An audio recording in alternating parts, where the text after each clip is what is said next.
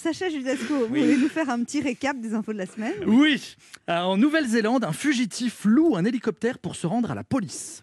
M6 a fait une campagne de pub pour inciter les gens à ne pas regarder Top Chef.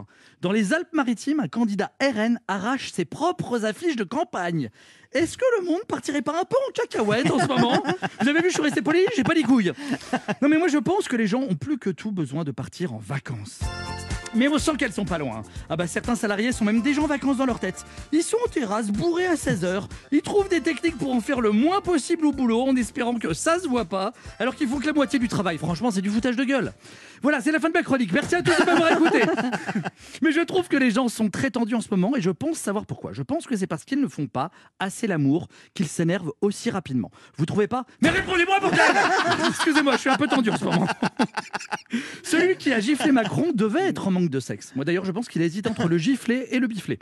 Alors, alors des armes à feu. celle-là, bravo. Alors des armes à feu et un exemplaire de Mein Kampf auraient été découverts au domicile de l'agresseur. Alors moi je le vois d'ici le raccourci des médias. Comme quoi Mein Kampf inciterait à la violence. Vraiment Non mais c'est le hasard. Allez-y, citez-moi une autre personne qui aurait eu ce bouquin dans les mains et qui serait devenue violente. Allez-y. Non mais c'est pas parce qu'on a des livres violents qu'on passe forcément à l'acte. Moi dans ma bibliothèque j'ai plein de magazines X. C'est pas pour ça que je suis passé à l'acte. Moi je vais vous dire, je pense que les gens ont plus que tout besoin de partir en vacances. Mais on sent qu'elles sont pas loin. Certains salariés sont même déjà en vacances dans leur tête. Ils sont en terrasse, bourrés à 16h. Ils trouvent des techniques pour en faire le moins possible au boulot en espérant que ça se voit pas. C'est du foutage de gueule.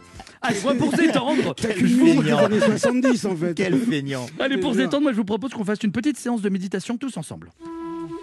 Quand vous entendez que plusieurs milliardaires américains, dont Jeff Bezos et Elon Musk, auraient échappé à l'impôt pendant plusieurs années, aouh, détendez-vous.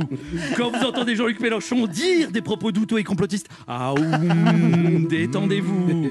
Quand vous entendez Éric Zemmour dire que si Macron s'est pris une gifle, il n'a que ce qu'il mérite, aouh, détendez-vous.